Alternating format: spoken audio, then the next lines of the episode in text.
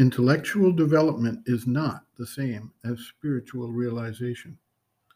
The essence of spiritual development lies in the living experience of the truths of the Spirit, not in the mental understanding of concepts.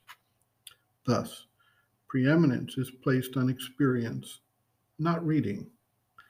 The sages of the Vedic and Upanishadic times provided spiritual guidance through creation of an environment through example, and through guidance for the thoughts, emotions, vital energies, and physical development of the body, with the focus on realization of the spiritual truths in their lives. Reading was not a focus for the disciples living in those times. As we advance into more recent times, we find that the development of the mental faculties and the general requirement for literacy with education focused on processes that require reading means that the conditions of spiritual development have also changed. The entire idea of abandoning life in the world to seek a spiritual guide in the forest or to spend a life in meditation in the caves has also been discarded as a realization has come about that spirituality is not about individual salvation solely, but also for transformation of one's life in society and in the life of the world. Some seekers hold that reading is neither necessary nor beneficial, and in some cases, they actually look down upon those who invest time in reading.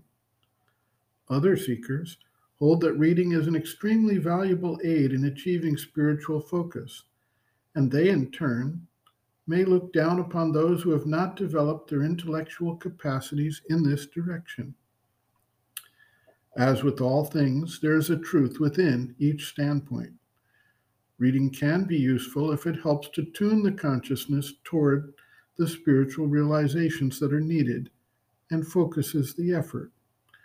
It can stand in the way of the seeker if it either distracts from the need to realize the spirit in one's life or if it creates an illusory form of spiritual development that is based on the mind's ability to create ideas and forms and convince itself that these are the true experiences. Similarly, those who deny the use of reading may be correct in their own sadhana to the extent they are actually experiencing the deeper truths of the Spirit, and that is guiding them completely but it is also possible that these seekers may be caught up in an illusory world of their own and without guidance may wander far away from the path by following after experiences without, in some cases, understanding the source and intention behind those experiences. Reading may, in such cases, help to ground the individual and provide certain guidance. The mother writes, quote, Always the most interesting cases for me have been those of people who had read nothing, but who had a very ardent aspiration and came to me saying, Something funny has happened to me. I had this extraordinary experience. What can it mean truly? And then they describe a movement, a vibration, a force, a light, whatever it might be. It depends on each one.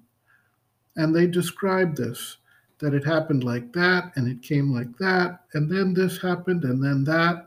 And what does it all mean, all this? Then here one is on the right side.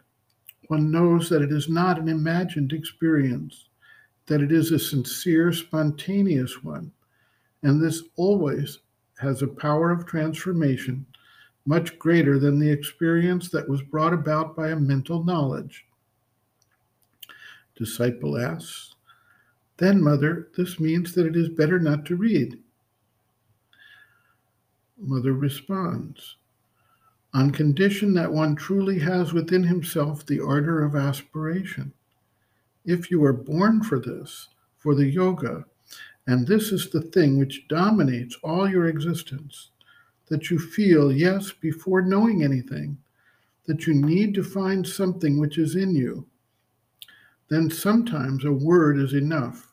A conversation which simply orients you it is enough. But for those who are seeking, who grope, who are not absolutely sure, who are pulled this way and that, have many interests in life, are not steady, stabilized in their will for realization, it is very good to read because it puts them in touch with the subject. It gives them some interest in the thing. End quote. Reference Sri Aurobindo and the Mother, Growing Within, The Psychology of Inner Development, Chapter 3, Growth of Consciousness Basic Requirements, pages 49 to 50.